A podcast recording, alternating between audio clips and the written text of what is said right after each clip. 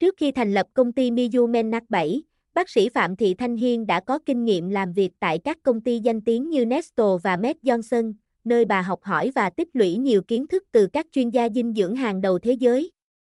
Hiểu được nguyên lý dinh dưỡng đặc biệt đối với trẻ em, bà đã thành công trong việc phát triển các sản phẩm hỗ trợ tăng chiều cao cho trẻ em.